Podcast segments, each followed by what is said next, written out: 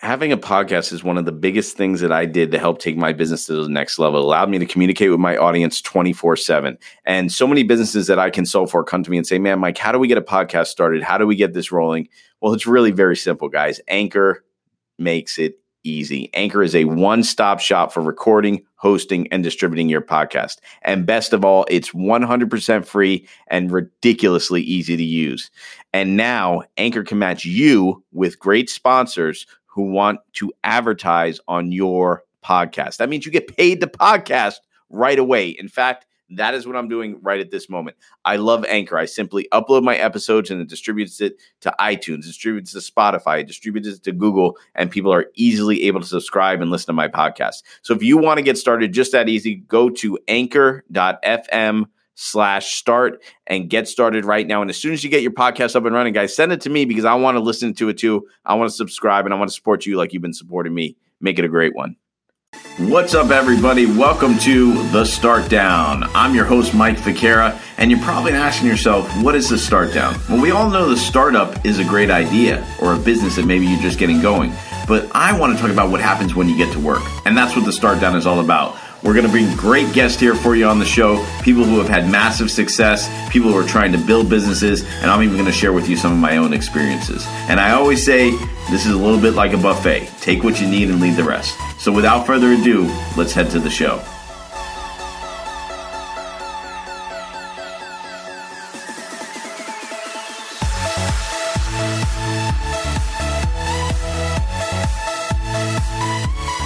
Going on, everybody? Welcome to the Start Down. I am super excited to have you guys here today uh, on one of the first episodes of a, kind of a new format we're bringing in. Um, and I want to share a little bit today with you. This is going to be a little more long form, uh, a little bit different than the 30 minute interviews or the five minute pops you've been hearing, which are really my Facebook Lives that I've just been repurposing. I'm going to talk about repurposing content in a little bit. But I really want to delve a little bit deeper in the topics. Um, and some of you guys have been asking for this, so we, we've been blown away by the amount of subscribers we've gotten on the initial launch of the Start Down podcast. Uh, I owe a lot of that to my producer, Selena Celeste, which I'm going to talk about in a little bit. Um, you guys maybe saw a new promo video done by Ryan, and I'm going to talk uh, today about the relationship of business and why that's important. And I'm mentioning these people uh, that have helped along the way and that, and that work on this process because they're doing this as a business as well, and and the idea of business to business relationships and what all that means.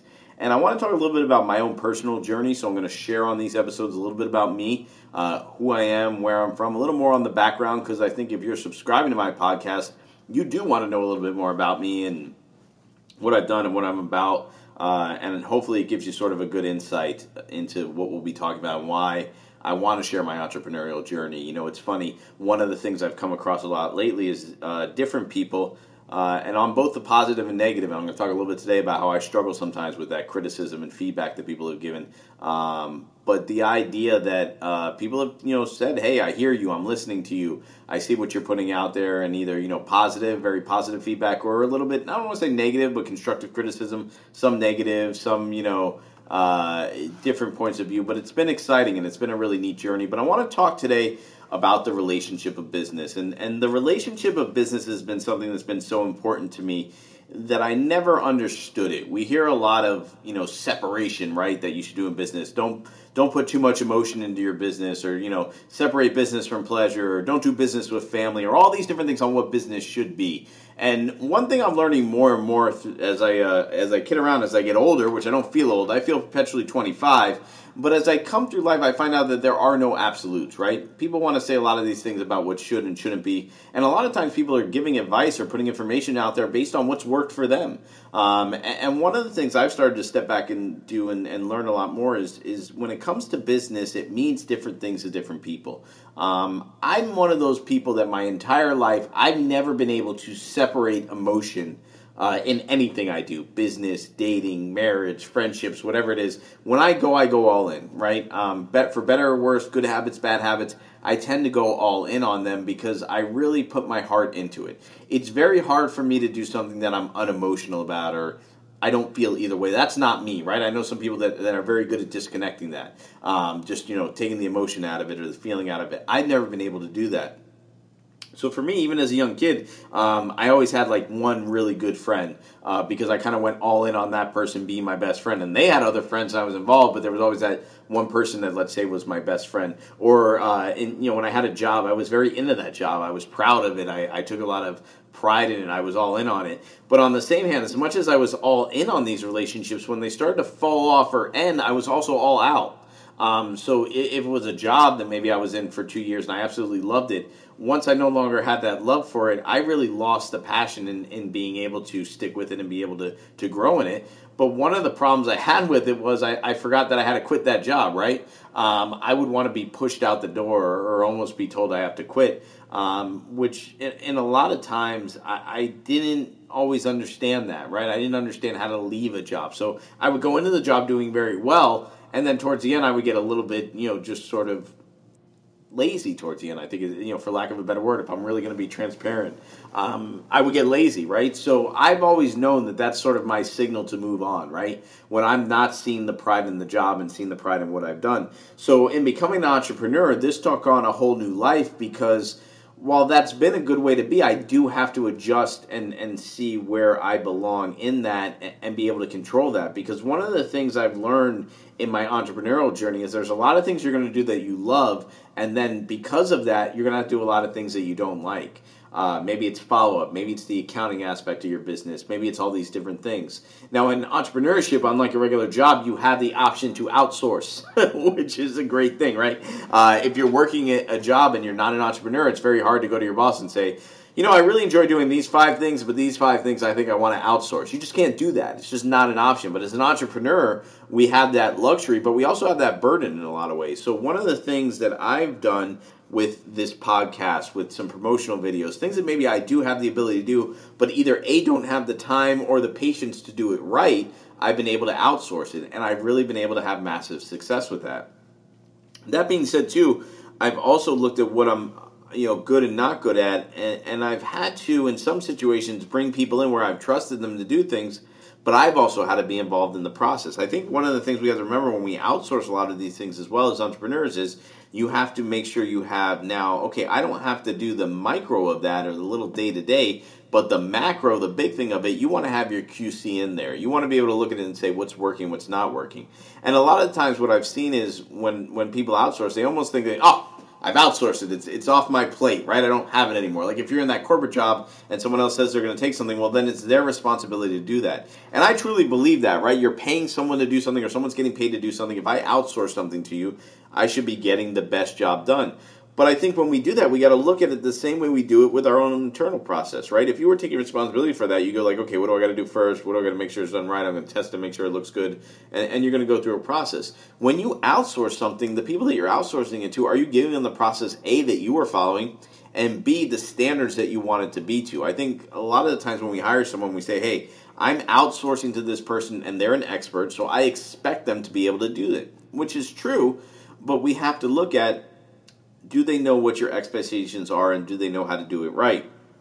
You know, I very often talk about my family, right? I've got four kids, uh, married, and you know, my my wife and I have you know different processes and things that we go through and, and the things that we do in our relationship and the way that we are in our relationship that work for us right? It's uh, one of the reasons we got four kids. It's one of the reasons why uh, you know things are good for us. Doesn't mean we don't have fights. Doesn't mean we don't have difficult times but on the same hand, if my wife married someone else or I married someone else, just because we're good parents and we have a good marriage doesn't mean that would have been true with another person or that, that we would have had the same life if we went in a different direction because the process and the expectations and the relationship of what came out of it would have been completely different. And I think it's important to remember that in business too, right? Because very often in business we maybe want to fall in love with a process or fall in love with a, with a person, but do we really make sure that when we fall in love with business or we go to get involved in that relationship that we define the boundaries, we know what the quality is and we know what it looks like. And this applies not just to outsourcing, guys. This applies to everything. This applies to hiring. This applies to partnerships. This applies to clients. You know, one of the things that I've really learned is what type of clients am I taking on? What type of people am I choosing to work with? If I get involved in business relationships, whether it's with a partner or a client that don't really make me happy or don't gel or don't don't create more value for me or more value for them or allow my business to grow or allow us to do good for each other, then we're not going to see the benefits. We're not going to see something fruitful come out of that relationship, right? Like I said, my wife's not the first person I dated, but she's the last one. Why? Because it worked. Everything clicked. And then we had kids, and then more and more came out of that relationship, and we allowed each other to grow and we allowed each other to become better. We have to look at are we doing that in business, right? And like I said, when you're an entrepreneur, you have that ability to do things that you don't normally get to do in a regular job. And, and I think it's so funny the way I, I hear uh, entrepreneurial circles or if you're in entrepreneurial group, groups knocking jobs and knocking what people do. And listen, I mean, like anything else, to me, there's I'd love to go to a job and just have things to do that are my job and then go home and just know that okay, I'm done with my job or I'm not done and I need to do more things that are done with my job. Where in the entrepreneurial situation, there's so much more that needs to be done. It's so much more different, but it's all dependent on you, right? So while there's there's you know more freedom and you get to do what you love, there's also more responsibility. And I think it's important that we don't leave that out. And when we look at our, our business relationships, do they work for us and do they allow us to grow? Whether that's, like I said, partnerships, mentors, clients, people we hire, the different things that we've done, where's the success in that? And where where's the sacrifice in, in, in what we've done and what we need to do? And I think it's important, too, to look at when are we falling out of love with the process uh, and the different things that we need to do as well, right? When you when you fall out of love in a marriage, you have you have different options, right? You get divorced, you could just end it, walk away, um, but you're still obligated if you have kids. There's certain things that you need to do. Uh, you can go ahead and you know try to not work together for a little bit and be separated and see if that works or you can you know get therapy or you go to a marriage retreat or you could work on it. And i think it's important to look at when we're, we're failing in business or something's not working do we do we treat it the same way we treat a relation? Do we look at it and say hey do we need to walk away but what obligations do we still have to it? Or do we need to maybe step away from it for a little bit and then see how things work? Or is there a way to, to, to correct things and mediate it and make sure it looks right? Um, you know, for me, one of the biggest things is understanding that the relationship of business is organic. Um, you know, if you've been in business for 10 years, you're doing things different than you were in year one, year two, year three, year four, year five, year six, because you're growing, your business is changing, your environment's changing. Uh, like I said, I go back to the marriage analogy because it's what I know, but, you know, what my wife and I did when we first got married versus when we had our first kid and bought a house and then had our second kid and our third kid and then bought another house and then had our fourth kid, it's, it's different in the, in the way we live our lives and the routines and the habits we have. Your business needs to be the same way. Um, if you're doing things the same way, and and you know, it's important to look at that. Some things consistently work, right?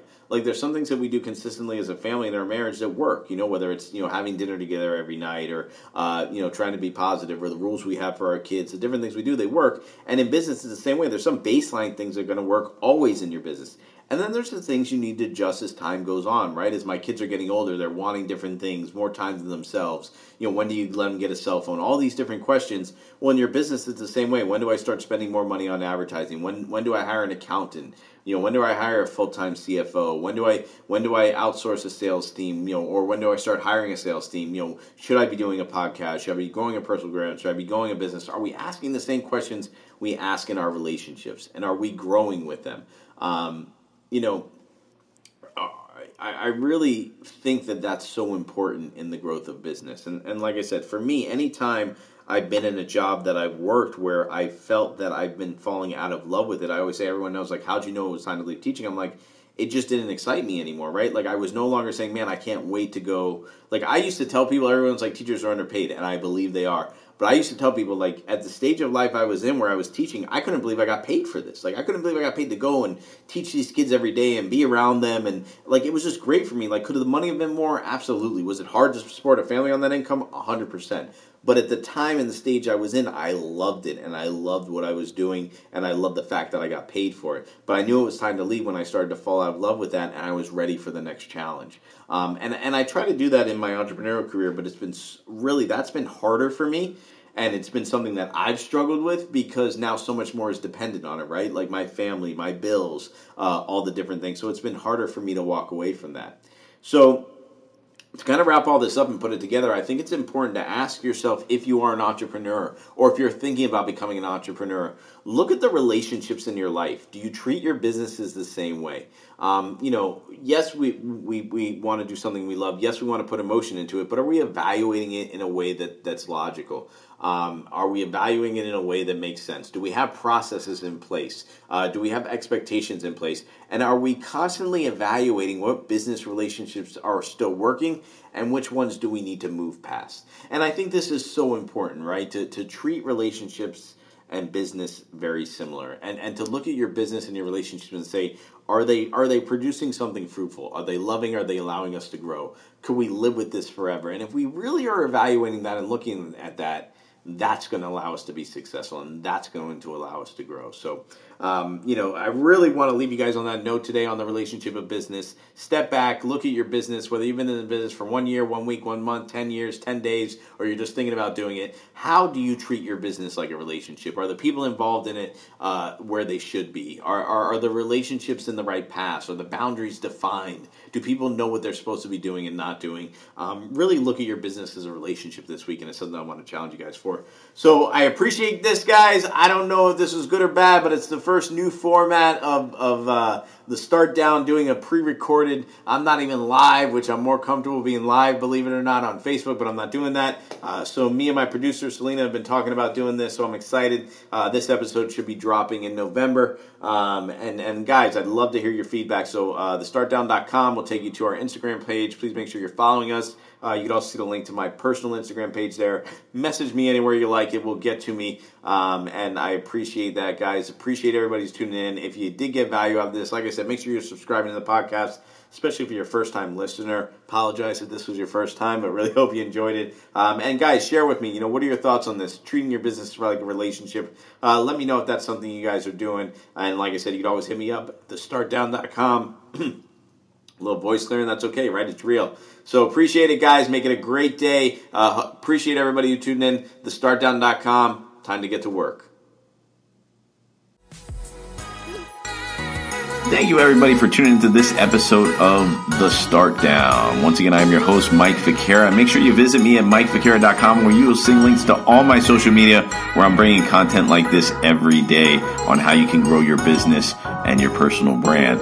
Once again, new episodes dropping every Tuesday, so make sure that you guys like, subscribe, and share the podcast so that you can keep up with what's going on. Once again, appreciate you guys tuning in. I will see you on the next episode of The Start Down.